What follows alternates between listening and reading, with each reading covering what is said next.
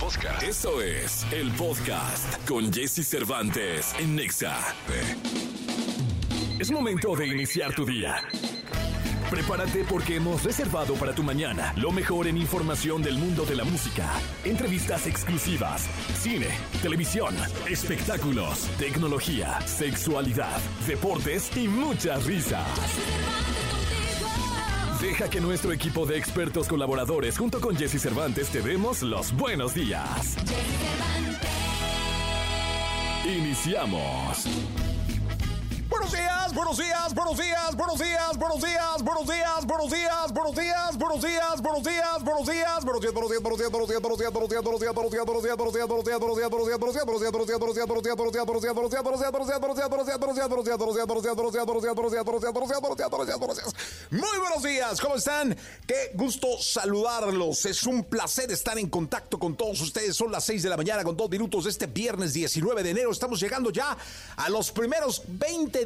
casi de este año de estreno, ¿no? De este 2024. Hoy es viernes, en un rato tendremos la sesión de clásicos de rock en español y hoy está con nosotros Adanovsky, que tiene concierto en puerta y que además se platica increíble con él para que por favor te quedes en este programa de radio. Además, el querido Gilgilillo, Gilgilillo, Gilgilín, el hombre espectáculo de México, deportes con Paquito Ánimas, te diremos a dónde ir y muchas sorpresas más. Por favor, quédate aquí hay mucho, mucho que compartir, señoras y señores. En este viernes 19, hoy Adanovsky con nosotros.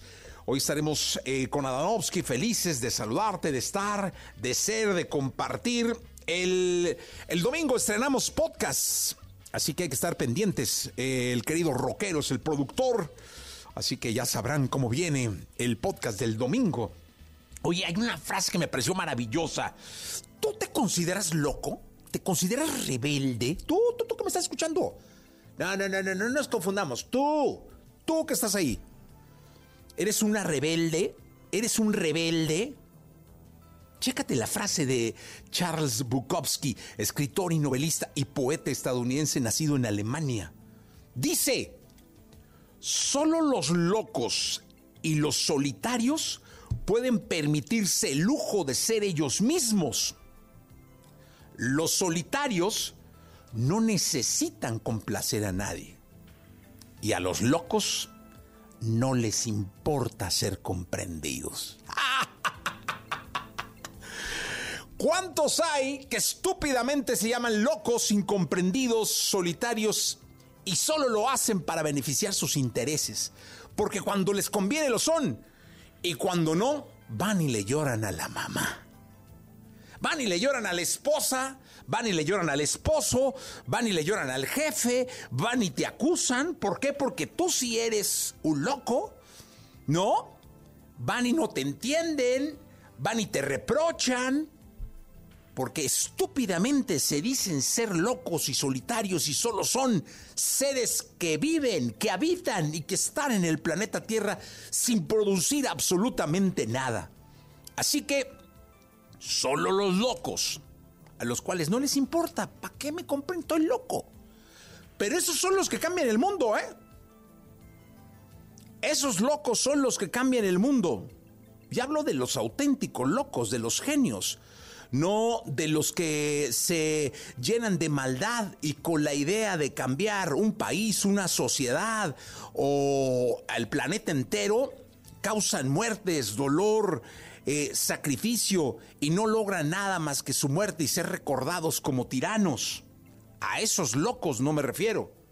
O los solos, que ves por ahí de pronto caminar en los pasillos de una oficina y no necesitan de grupos, no necesitan de compas, no necesitan de cuates para poder ser. Ellos son porque ellos quieren ser. Los locos y los solitarios. Dios me los cuide y me los bendiga por siempre. 6 con 6 minutos, aquí arrancamos este programa de radio. Paint the Town Red, llega Doja Cat a la estación naranja. Muy buenos días, hoy es viernes.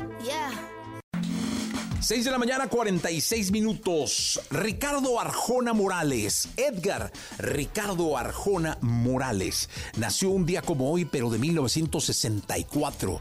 Este que es uno de los compositores contemporáneos con más consumo en los últimos años.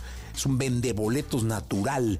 En el 64 llegó al mundo y aquí lo recordamos con esta radiografía. Radiografía en Jesse Cervantes en Exa. A los 12 años comenzó participando en concursos de talento. Se graduó como comunicólogo y antes de ser un excelente cantante y compositor, fue un basquetbolista prometedor. Él es Ricardo Arjona. Mujeres, lo que no quiera podemos. Si no podemos, si no existe, lo inventamos por ustedes, mujeres. Edgar Ricardo Arjona Morales nació un 19 de enero de 1964 en Jocotenango, Zacatepeques, Guatemala, y a lo largo de su carrera musical ha vendido más de 20 millones de discos en todo el mundo. Dime si él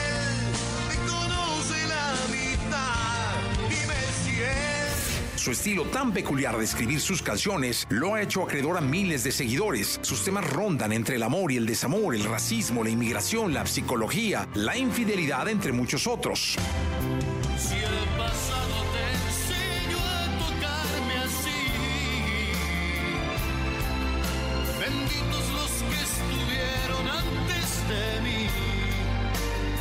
Los primeros pasos en el medio de Ricardo Arjona serían a la edad de 12 años, cuando participó en el concurso Festival Infantil Juventud 74, el cual ganó con la canción Gracias al Mundo, canción que compuso su padre. Ya en la universidad, Ricardo estudiaría la carrera de Ciencias de la Comunicación en la Universidad de San Carlos de Guatemala. En ese mismo tiempo, Arjona comenzaría a brillar en el deporte dentro del equipo de básquetbol Leones de Marte. Y mientras terminaba sus estudios, Ricardo también fue maestro de primaria en la escuela Santa Elena III. Me dijeron quítate esos jeans y esa camisa vaquera.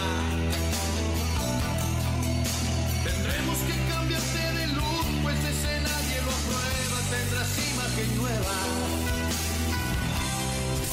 En 1985, la que en ese momento era su pareja, le concertó a Ricardo una cita con una disquera de Guatemala, quienes lo contrataron, y así grabaría su primer disco.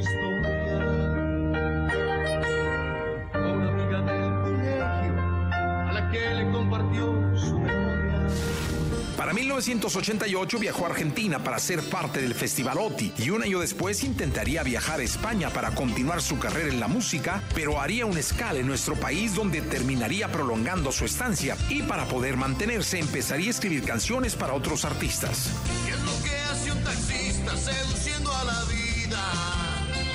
¿Qué es lo que hace un taxista construyendo una herida? Con su disco Animal Nocturno, la vida de Ricardo Arjona se encaminaría al éxito. Rápidamente sería conocido a nivel internacional, llegarían giras, nuevos discos con proyección mucho mayor y con ello premios tan importantes como Billboard Latin Music y dos premios Grammy.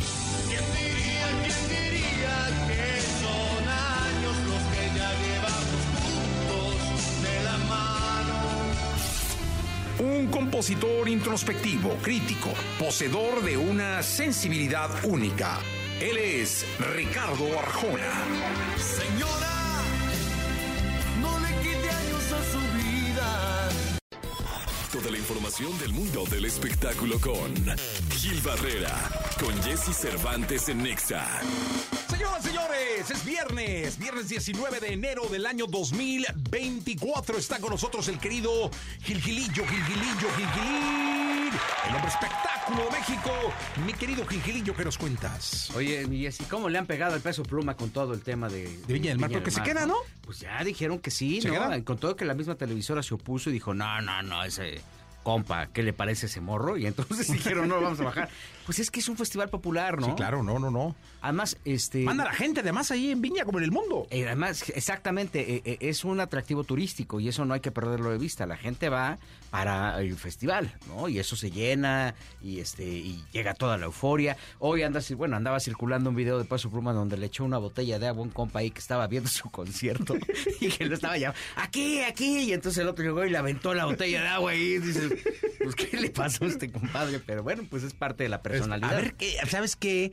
Me va a llamar, me va a dar, me llama mucho la atención el qué va a decir Peso Pluma. Es decir, aquí el Forosol lo primero que salió fue recriminando eh, a todos los que pusieron en tela de juicio que llenar el Forosol. Claro que, pues, pues, a ver, la realidad es que no lo llenó. O sea, él le echaron muchas ganas y, y- y fue un, un- un guante de promoción tremendo, la neta, ¿no? Este, y obviamente él, él lo que estaba, eh, eh, o sea, él explotó incluso contra los medios. Él decía, Sí, le oye, digo. dijeron que se vayan a... Y decía los medios amarillistas, la, la, la, la, la, la. Yo quiero ver en Viña del Mar si revienta o qué dice contra eh, senadores, diputados, Sí, Cámara sí, de. Comercio, que quería que no se... Sociólogos. Sociólogos. O sea, e- ese discurso va a ser muy interesante ver si lo da o no lo da. O sea, ver si en el manejo de, de la gente que está atrás de él le dice, oye, a ver, calladito. Porque yo insisto, y lo decía con Manuel López San Martín, que me, me- me- me entrevistaron ahí para este tema, justamente, ¿no? No olvidemos al monstruo de la Quinta Vergara. Exacto. No olvidemos a, a- a la gente que forma este ícono y esta personalidad que tiene el festival, que es la gente que baja a un artista, que baja a un artista, ¿eh? ¿Eh? O sea, ¿cuántos artistas no los han bajado del escenario? El público. Entonces ahí sí tiene que ser estratégico Peso Pluma. Y, y- y la verdad te voy a decir una cosa, mí sí, dudo que le vaya a ir bien en ese sentido. O sea, si realmente ha generado tanta expectativa con, con- con el público de Viña del Mar, pues seguramente el público lo arropará, como, a- como arropó a, a- a- tantas estrellas. ¿no? A Nosotros nos tocó ver a Mon Laferte, eh, Jesse, ese fenómeno lo vivimos. Lo en vivimos. Sea, ahí estábamos, borrachos, pero está, pero ahí estábamos. Sí, no, no. no, o sea, la gente no dejó, no dejó avanzar el programa. Para, para poner un poquito de contexto, la participación de, de Omar Laferte fue tan exitosa que la gente exigía que se le diera la gaviota de, de, Platino, diama- de platino. diamante, sí. Y este, que esa se la habían De dado. diamante, creo que De sí. diamante, que se le habían dado a Isabel Pantoja en, ese, en esa misma edición. Solamente se hace una, eh, gaviota de- Los reconocimientos son únicos, nada más. Y entonces este eh, la gente no permitió que el programa avanzara. 45 minutos la gente estuvo gritando y no había poder humano que lograra que el programa avanzara. Con, con- subían a Rafa Araneda, lo bajaban, subían a la conductora, lo bajaban y la gente eufórica. O sea, eso te habla de la pasión con la que se Sí, vive no, ese no. festival. Por eso yo digo, esperemos a ver qué dice el monstruo. O sea, qué dice la gente en la Quinta Vergara. Ahí justamente lo Ahí van a mandar donde- si se pone loco, mi querido Jesse. No, no, porque a la aquí- Quinta Vergara lo van a mandar. es van que a decir, ahí se queda. reventó contra los medios amarillistas y, y con sendas palabras. Vamos a ver allá con qué actitud se presenta Peso Pluma y qué discurso da Peso Pluma en torno a esta polémica, si lo da o no lo da, y qué dice la gente. Y saber también la televisora, ¿no? Eh, cuál va a ser la reacción, porque al final, o sea, el programa, es un programa de televisión, pero el programa va en paralelo, o sea, el programa es este, el programa es el concierto, es las, son las presentaciones, porque hay una presentación, es un programa, es un festival musical que tiene como cerezas del pastel las presentaciones estelares de estas estrellas y luego el show de los imitadores o de los Sí, este, sí, sí, sí, sí. comediantes, es un programa de variedades. El festival, lo que es el festival. concurso este que tienen, Sí, que sí, es el sí. festival, sí, no, es- Y, y la televisión sigue su curso, pero cuando la gente dice no, no hay poder humano que cambie esa mentalidad. Y sí, hay que, hay que revisar bien cuál es el nivel de fama que tiene eh, Peso Pluma por allá, ¿no? También, que también vale la pena hacer como una revisión. Y, y el análisis, y lo que tú dices, mi Jesse, creo que eh, estás tocando un punto neurálgico, es el discurso que Peso Pluma tendrá que dar allá y que no la vaya a regar. Yo la verdad lo veo bien difícil, ¿eh? Yo siento que, que puede cometer un error por lo, lo novato, por lo porque es muy joven, ¿no? Porque le llegó la fama así de golpe, pero este que no la vaya a regar porque entonces vamos a hacer se va a armar una decir, escandalera "Ah, bárbara, mi querido Gil, y va a armar la de San Quintín. Ese Hassan, y- pero este, pero sí es, eh, creo que vale la pena. Son de estos casos de estudio que, que, que si se hacen bien forman parte de los Sí. eh, de los referentes de la industria del entretenimiento. Vale la pena. Gilillo, nos escuchamos el próximo lunes. Y Jessy, buenos días a todos. Buenos días. Llega el fin de semana y Jesse Cervantes te da las mejores recomendaciones para visitar y conocer. ¿A dónde ir con Jesse Cervantes en Exa? La semana pasada, autoridades de la CDMX declararon la conversión total a uso peatonal de algunas calles aledañas al Zócalo capitalino. Y como parte de una inauguración por este cierre de la circulación a vehículos automotores en las calles 5 de febrero, 20 de noviembre y Pino Suárez. Este sería el primer fin de semana en el que iniciarán diversas diversas actividades deportivas, lúdicas, culturales, musicales, artísticas y capacitaciones. Mañana sábado habrá sonidero, karaoke, baile y actividades infantiles desde mediodía y las actividades continuarán todo el fin de semana. El acceso a todo esto será gratuito. Si se te antoja más una actividad cultural en espacio cerrado, siempre puedes visitar el Museo del Estanquillo. Este sábado en particular podrás asistir a la inauguración de la exposición Caricatura y Revolución, Los Flores Magón y las revistas satíricas de combate. La actividad se realiza en la terraza del edificio alrededor de la una de la tarde y la entrada será gratuita. El Museo del Estanquillo se ubica en Isabela Católica número 26, esquina con la calle Madero en el centro histórico de la capital. Si eres de las personas que cayendo la noche son más felices, esta idea te encantará. El bosque de Chapultepec ofrece la oportunidad mañana sábado de que organices un picnic nocturno con toda la familia o con los amigos. Se permite llevar alimentos y bebidas favoritas no alcohólicas a partir de las 8 y hasta las 11 de la noche. La entrada será por el Jardín Botánico en la primera sección de Chapultepec. Esta vez las mascotas no están permitidas, pero seguro vivirás una experiencia divertida. El acceso obviamente es libre. Se recomienda ir bien abrigado. Todo lo que debes saber de los deportes lo tenemos aquí en Jesse Cervantes en vivo. Ahora sí, señoras y señores, el héroe, el hombre, el individuo, el ser humano, nacido en Tamaulipas, para ser exacto, en Altamira. Ahí está. Puerto Industrial de Altamira. Eh, ahí está la cuna del deporte y ahí está donde nació el querido Paquito Ánimas. Oye, saludos a toda la gente que nos escucha también eh, en la edición del 95.3 en Exa Tampico. Ah, que ¿sí? me dijeron ayer. Oye, ya te escuché con Jesse. Ah, ¿A mira. poco? Sí, sí, sí. ¿Pero qué? ¿Pero cómo? ¿Nomás ponen tu pedacito? qué? No, no, no, ponen el, el resumen del programa. ¿Ah, sí? Ah, pues oye, un saludo a toda la gente. O sea, buenas noches si nos está escuchando en esta emisión. En esta emisión, sí, a toda la gente que nos está escuchando en, en Tampico, Tamaulipas. Es correcto. Este, a tu familia, Paquito, Sí, a a toda la, Ánimas. toda la familia, ánimas, ¿Son barrios muchos? y demás. Muchos, bastantes. Muchos, muchos ánimas, muy bien. Muchos. Pero bueno, eh, Ánimas, que no amanezca. Esa deberías de haberle aquí puesto hoy, estoy. Para lo que digan. Sí. Ya traigo más voz. Eso, muy bien. Cuartos de final listos de la Copa del Rey. Dejaron en el camino al Real Madrid. Cobró venganza el Cholo Simeone. Le ganó el día de ayer cuatro goles a dos en la cancha del el nuevo estadio del Atlético de Madrid. Wanda, el ¿no? Wanda.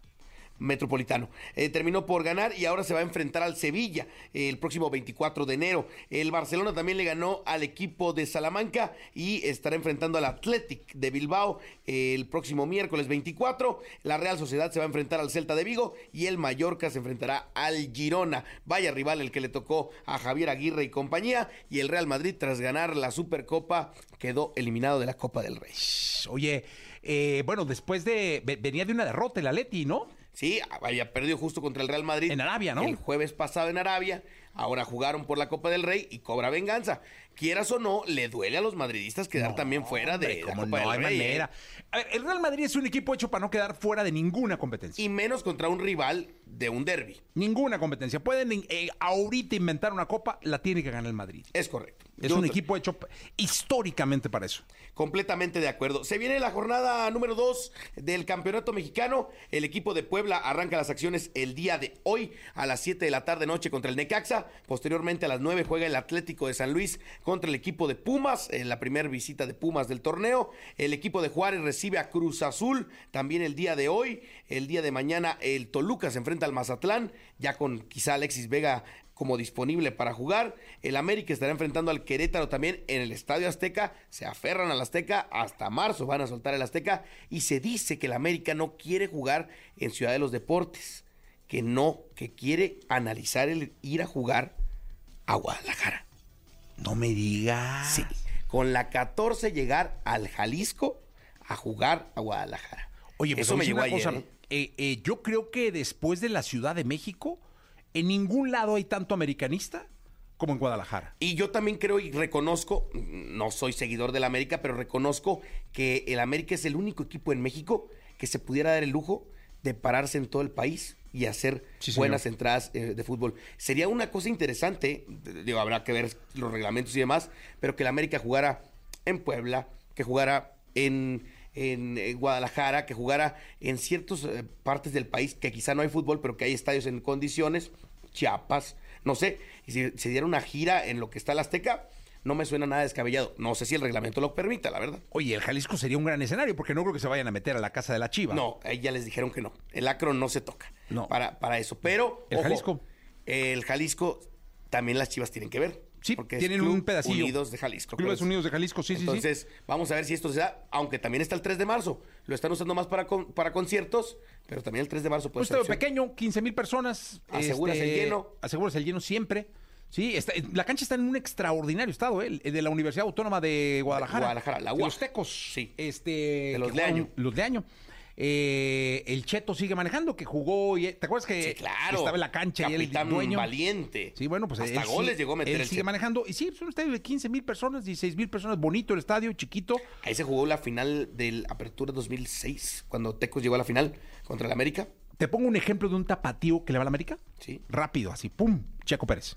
Ah, ahí está, un ejemplo. Un ejemplo, así, rapidito, pum. Y, y bueno, vamos a ver qué termina por decidir y definir América, pero por lo pronto va a jugar sus dos partidos de local de este mes, antes de que cierren el Azteca en marzo, los va a jugar en el Azteca. Ahí está.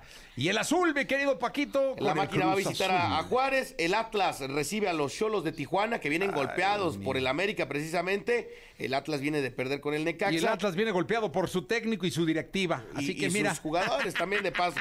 Tigres va a recibir a las Chivas.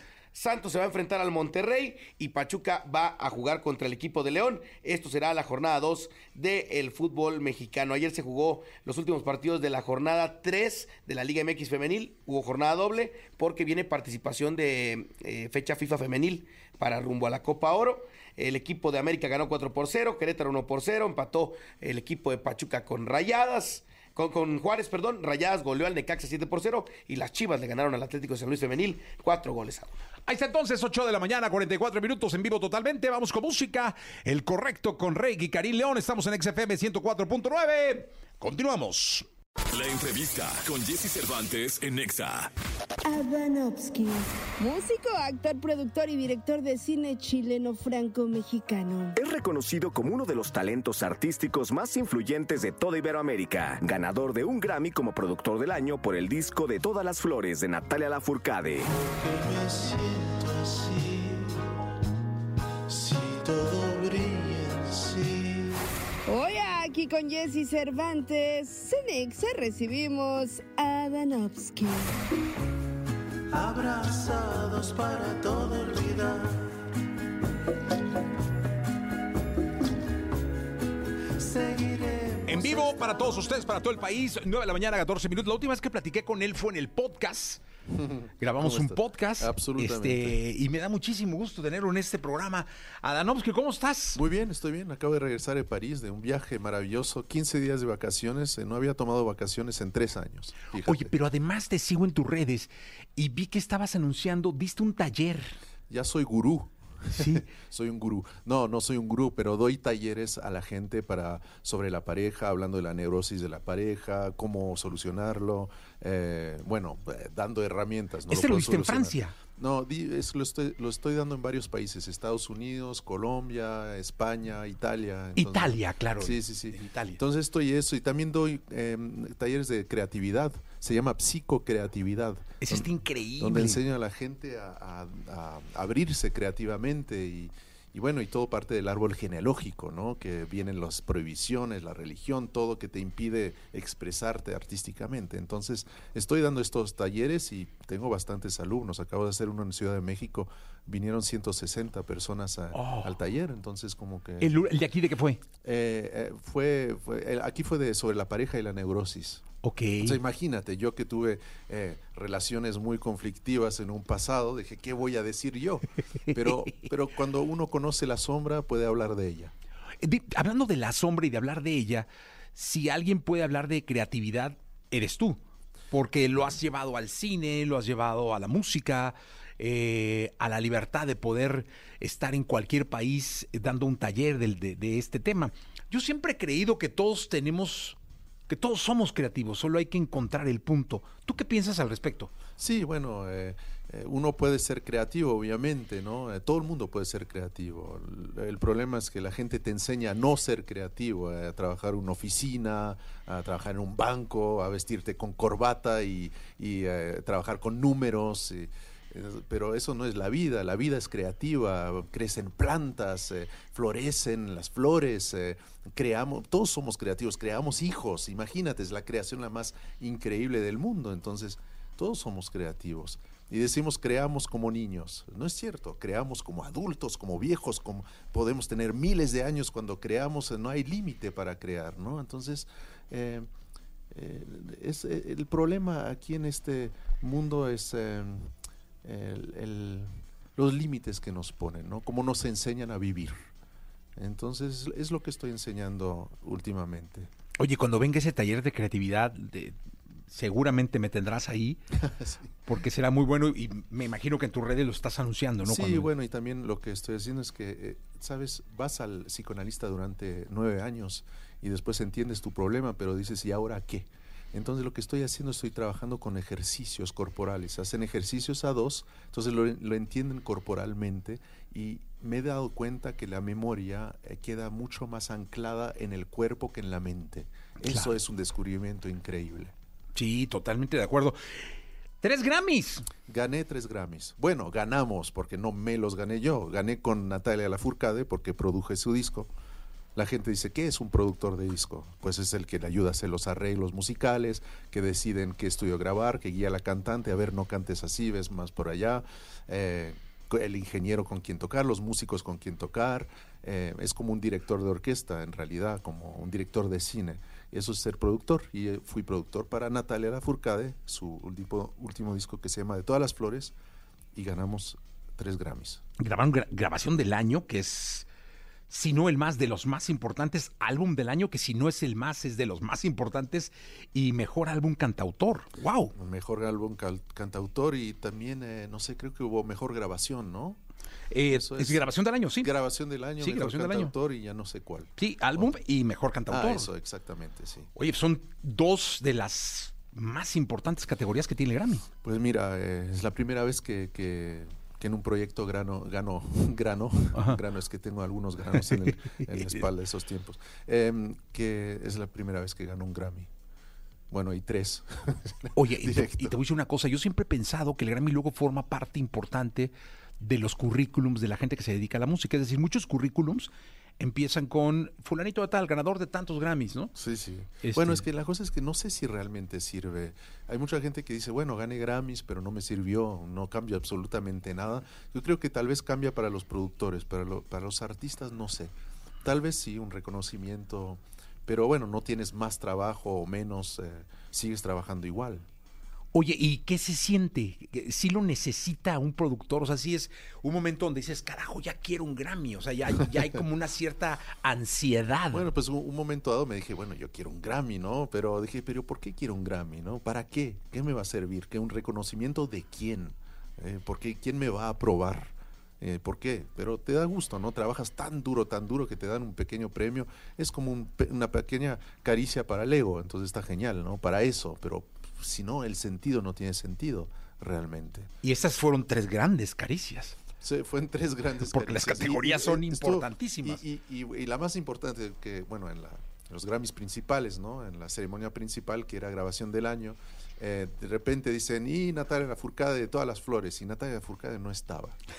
Entonces dijo, "Ah, chihuahuas, ¿no? Como dicen aquí, ¿dónde está Natalia? Entonces, pero abajo del escenario me había dicho, súbete conmigo si lo ganamos, y no estaba, entonces me subí solo. Dije, bueno, no sé dónde está Natalia, pero muchas gracias, ha sido increíble, etcétera, etcétera. Y recibí el Grammy por, eh, ¿cómo se llama? Por Drexler, que conozco, y, y, eh, Julieta Venegas. Y, eh, y me fui, ¿no? ¿Y dónde estaba Natalia? Estaba con eh. Pausini, ahí hablando en el, en el camerino, así, eh, cotorreando. Y dijo, perdón, es que se me fue el tiempo y me agarraba las manos y como que empezamos a, a hablar profundamente y se, se me fue el tiempo. Entonces, eh, pero bueno, eh, dijo, era tu momento, tenías que subir tú y recibirlo, me dijo. Oye, y además te voy a decir una cosa, esto de alguna manera cambia por quien te llame para producir. ¿Cómo cambia? Es decir, eh, tú tienes, digo, has producido con gente importantísima de la música. Sí. Leo Larregui, Mon Laferte, eh, Bunbury, este, eh, pero puede ahora llamarte a alguien eh, que tú no esperabas que te llame por los Grammys. Em, Sí, sí. O sea, yo trabajo con cualquier persona que tenga mucho talento. Eh, por ejemplo, ahora estoy trabajando con un chico que se llama Jerry Holiday. Él se llama, se llama Jeremiah Lloyd Harmon y, eh, y bueno, casi ganó eh, American Idol y le dio mucha vergüenza y cambió su nombre y ahora se llama Jerry Holiday y va a ser su primer disco como Jerry Holiday. Entonces está en mi casa ahora y durante un mes vamos a grabar un disco. Entonces, eh, y también hay gente que está empezando, que ayudo. Obviamente es algo muy extraño lo que pasa. Los que tienen más experiencia son casi los que tienen menos ego. Porque, porque saben escuchar, ya hicieron varios discos, saben que si contratan a un productor es para confiar en él. Y cuando trabajas con alguien que empieza, que hace un primer disco, está lleno de dudas, eh, el ego está ahí y eh, no te deja, no confía y es mucho más difícil a veces. Entonces, y yo tengo ya mucha experiencia en eso, entonces ya me está cansando a veces esos, Sí, claro. esas dinámicas, pero, pero me encanta trabajar también con gente eh, que, que está por nacer. Eso es, es una satisfacción increíble de, de ayudar a alguien a nacer y que después tenga un éxito, éxito. Es un orgullo casi paternal, ¿no? Sí, totalmente. ¿Qué escuchamos? Con los Eh, que traes tu guitarra. ¿Nos ¿quieres- podrías cantar algo? Sí, sí, mira, es la mañana, me haces cantar en Sí, la mañana. hombre, qué rico. Eh, vi que pusieron eh, una canción que se llama Mi Fe antes de empezar la entrevista, entonces digo, tal vez la pueda cantar. De ¿no? entrada, tu guitarra es hermosa. Es una Una guitarra pieza de, los de arte 40, maravillosa. Es de los 40, compré en Los Ángeles y, y bueno, antes de tomar el aeropuerto, ir al aeropuerto, compré esta guitarra. Se llama Wabash, eh, la marca de esa guitarra, desconocida. Es maravilloso, es espectacular.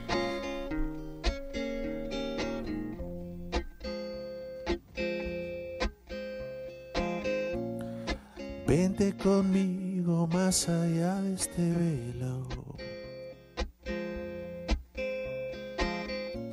La forma en que te cierras al mundo. Proteges lo que brilla en ti.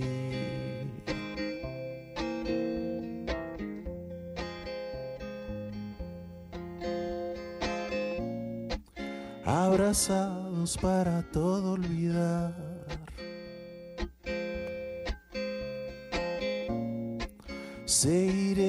Esta ola en el mar. Hasta entrar en el misterio.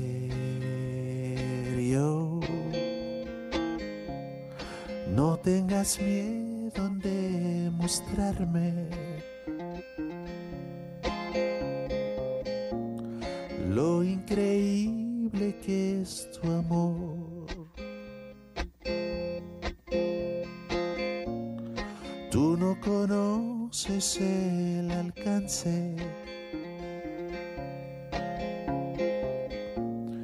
de tu propio corazón.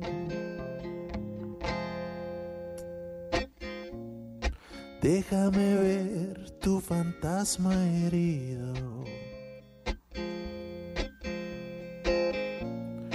De la nostalgia que te sobrepasó.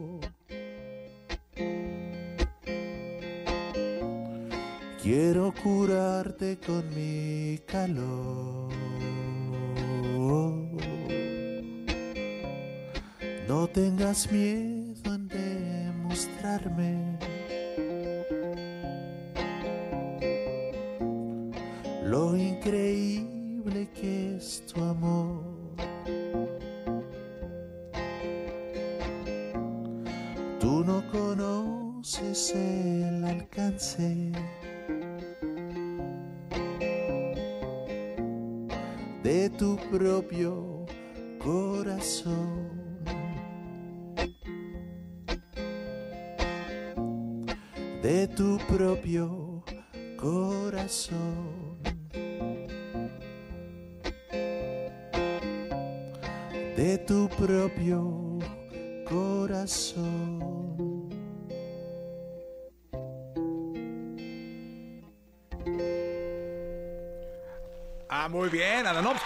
nosotros. Oye, viene tu concierto eh, en el Teatro eh, de la ciudad, eh, Esperanza Iris. En el Teatro de la Ciudad, eh, sí, mi concierto es el 24, 24 o 25 de febrero, 24 de febrero. 24 de febrero, sí. Sí, sí, sabes, uno se El Día de la Bandera. fechas. Se olvida de las fechas algunos a, a veces. No, pero ese sí es Eh, importante. Sí, eh, 24 en el Teatro de la Ciudad eh, de México. Entonces, eh, es como el cierre de, de mi gira. Hice una gira extensa en México y, eh, y ahora voy a tocar con todos los músicos. Vamos a ser seis en el escenario, o tal vez más, quién sabe. Tal vez contrato unos, unas coristas por ahí. Ok. Eh, estoy muy contento. Nunca, nunca hice, un- nunca toqué ahí en Teatro de la Ciudad. Hice Metropolitan, eh, Blackberry, pero Teatro de la Ciudad es la primera vez. Ya están en venta los boletos, si quieren. eh, les aconsejo de ir porque, pues, eh, es el último show que voy a hacer. Oye, cuéntame algo. Eh, con todo lo que luego me imagino pasa en, en- en tu cabeza, con el arte, con la creatividad, con la música, ¿cómo Sí. planeas un concierto? Mira, ¿No ¿sabes te cuán- conflictúas de pronto? Es que uno hace tantos conciertos que un momento dado dice, bueno, a ver, ¿qué, qué voy a hacer de, de especial ahora, no? ¿Qué, voy a entregar si ya hice tantos? Además, yo hice unos conciertos así completamente locos, donde invitaba a luchadores, eh, eh, hombres de pequeña estatura. Hoy ya no se puede decir enanos, entonces me prohibieron, entonces ya no digo eso. Eh, entonces, eh, no, y, y todo con... eh, destruí una estatua gigante, me crucificaron, me pintaron de azul, hice de todo, ¿no? Entonces dije, ¿ahora qué voy a hacer? Pero ahora, ¿sabes lo que me gusta? Es la sencillez también. Y estando en un concierto de la Furcade, el último, me conmovió mucho la calidad musical que había en el escenario y, y pensé que la sencillez también puede ser eh, muy potente, eh, conmover la gente con la música. eh, eh, con los arreglos. Entonces yo siempre modificaba mis arreglos en el escenario para que tuviera más energía, pero ahora es la primera vez que voy a tocar un show donde voy a ser muy, muy fiel a las versiones del disco, de mis discos, porque va a ser como varias canciones de varios discos míos.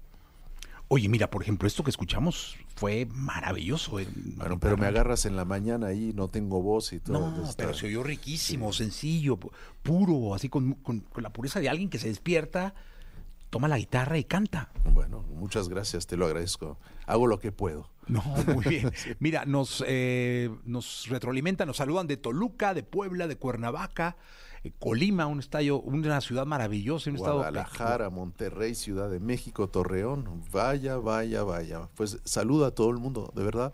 Gracias por, por escuchar esta entrevista, por seguirme. Soy Adanovsky. Los que acaban de llegar, que están en el coche, que encienden la radio. ¿Quién es este, no? Que está hablando. Adanovsky. Eh, gracias, muchas gracias por todo. Oye, y ahora está empezando realmente este ciclo, este 2024. Eh, te- vienes de una gira, terminas una gira. Este año. ¿qué- Muchas qué- cosas. ¿Qué depara el destino? Pues voy a, voy a hacer un disco, voy a grabar un disco experimental en mayo. Eh, voy a terminar esta producción que hago, voy a dar talleres de, de- sobre la pareja, psicocreatividad, voy a tocar el 24 de febrero en Teatro de la Ciudad, eh, también una música de una película, eh, también arte, eh, estoy escribiendo un libro, Ok. eh, estoy haciendo varias cosas, me estoy divirtiendo, acabo de cambiar de casa, construí mi nuevo estudio de grabación, está increíble. ¿Ya lo Eh, terminaste? Ya, ya lo terminé, está terminadísimo. Ya grabé cinco, cinco artistas ahí. Ok. Eh, estoy, eh, estoy muy feliz. ¿Está en tu casa? Está en mi casa. Dije, a ver, eh, eso le aconsejo a la gente. Tenía un negocio, que era un estudio de grabación, y pagaba una renta para eso, y tenía mi casa, que era más o menos grande. Dije, a ver, si junto los dos, puedo tener una casa mucho más grande y tener mi negocio ahí. Estoy en la casa, mi hijo está ahí, no estoy separado de mi familia. Y bueno, entonces hice eso. Entonces vivo en una casa grande, con un estudio maravilloso, y estoy muy feliz. Y eso te da la oportunidad de nunca perder la intimidad. Sí, y eh, algo muy, muy raro, porque antes, saben, yo soy un poco místico, ¿no? A mí me gusta el tarot. El, no, el tarot de Marsella me encanta, pero no veo el futuro en el tarot. Pero pregunto dudas, es como para, para estar más claro en mis ideas. Y saqué tres cartas y dije, ¿tengo que vivir ahí o no? Y bueno, el tarot me dijo que sí, entonces me mudé, hice ese negocio y la verdad me salió muy bien todo. Oye, ¿esto del tarot se estudia? Sí, se estudia, por supuesto, se estudia. El tarot no es algo como divinatorio. ¿Lo, Bueno, hay ve- gente lo que- puede estudiar cualquiera y saber Sí, cualquiera? hay un libro, de hecho, que mi padre escribió que se llama La Vía del Tarot. Es un, un libro muy grande y muy eh, extenso y que habla de, del tarot y es muy bello. Ah, lo voy a comprar. Es, es- es magnífico y se puede estudiar, es complejo, pero es muy profundo. El tarot existe desde 1300, 1400, es algo eh, muy eh, con símbolos muy potentes. Sí, además, este. Pues no, no, no sabía de esta obra de tu padre, pero la voy a comprar. Sí, Lo, lo- lo leo mucho, pero ¿sabes qué? Me encanta tu padre en las redes sociales. Ah, es muy divertido. No, hombre, qué cosa. Es Alejandro Jodorowsky, mi papá, para los que no saben. Eh, para los que están en el coche que acaban de, ponerle play a la radio. Eh, pues to- un todo, ¿no? Porque no es solo cineasta, es un todo. Es, es- Bueno, sí, es cineasta, es escritor, hace cómics, eh, hizo más de 300 cómics también, eh, muchas cosas, y tal vez fue un ejemplo para mí para hacer muchas cosas, por eso estoy inquieto, ¿no? un gran pensador, tu padre. ¿eh? Gran pensador. Y es muy, muy extraño porque, ¿sabes la casa que te comenté que me mudé? Se llama Estudio Sin Fin. Así se llama, porque tengo una canción que se llama Amor Sin Fin y le puse Estudio Sin Fin. Y entonces eh, la propietaria me dice, a ver, pero su padre vino aquí en los 60 como dos, tres veces a visitar eh, un pintor que vivía aquí. Entonces mi padre había pisado esa casa, me Wow. pareció increíble, o sea, millones de casas en la Ciudad de México, pero cómo mi padre pisó esta casa donde yo me mudé, ¿no? Eso se llama eh, sincronicidad. Jung habla de la sincronicidad. Y, y- y así es, la vida es así. Oye, y dime una cosa.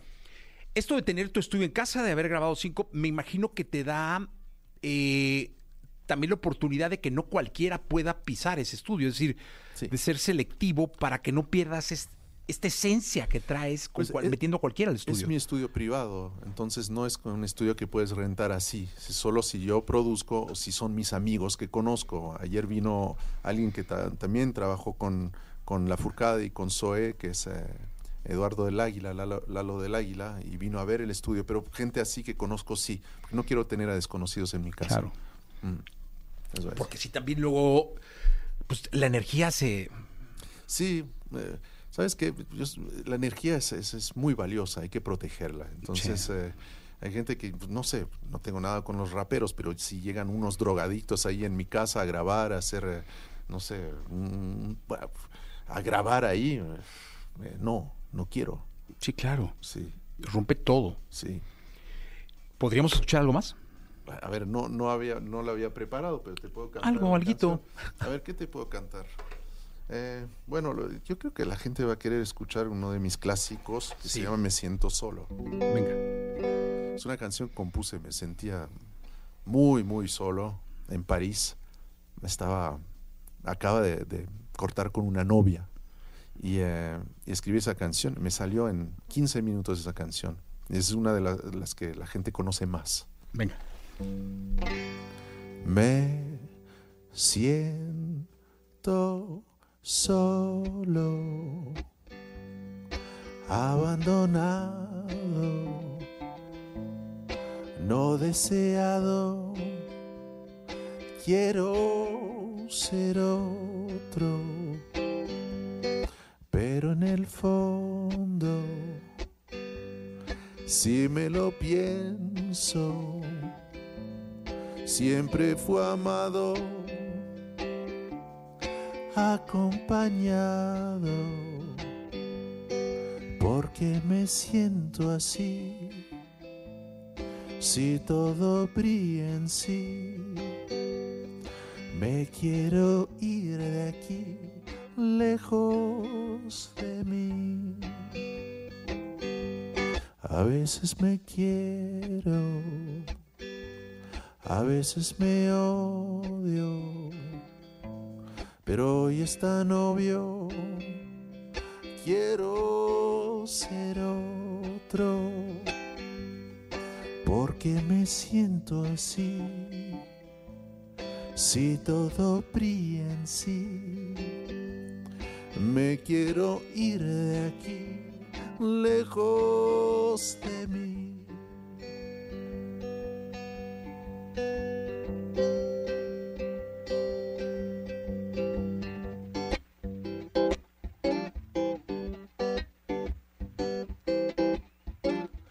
Porque me siento así, si todo brilla en sí, Me quiero ir de aquí, lejos de mí. Porque me siento así, si todo brilla en sí. Me quiero ir de aquí,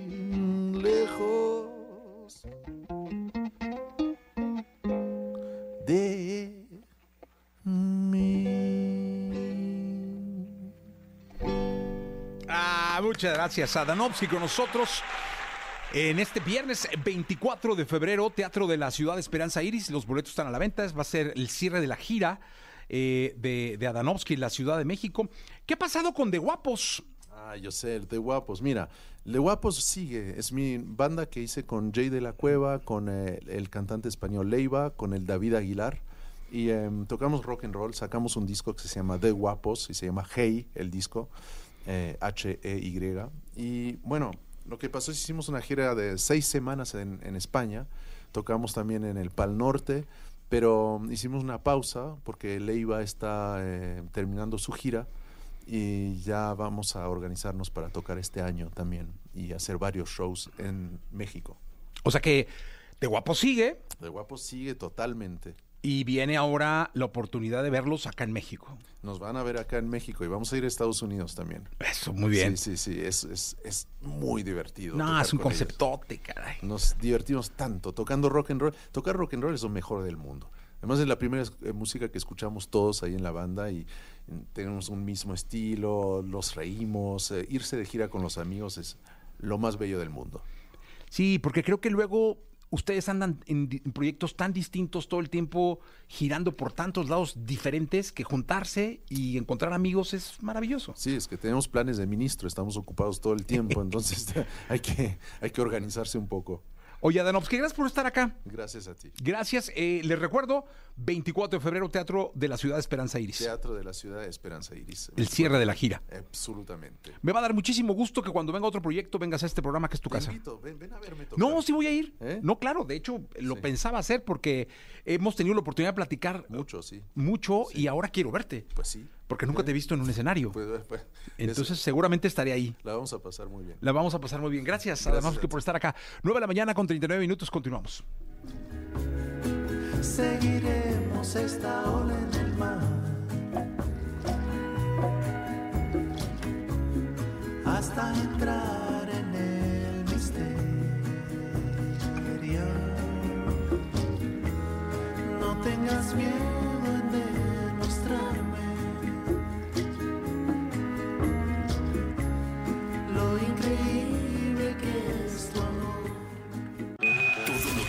saber de los deportes lo tenemos aquí en Jesse Cervantes en vivo.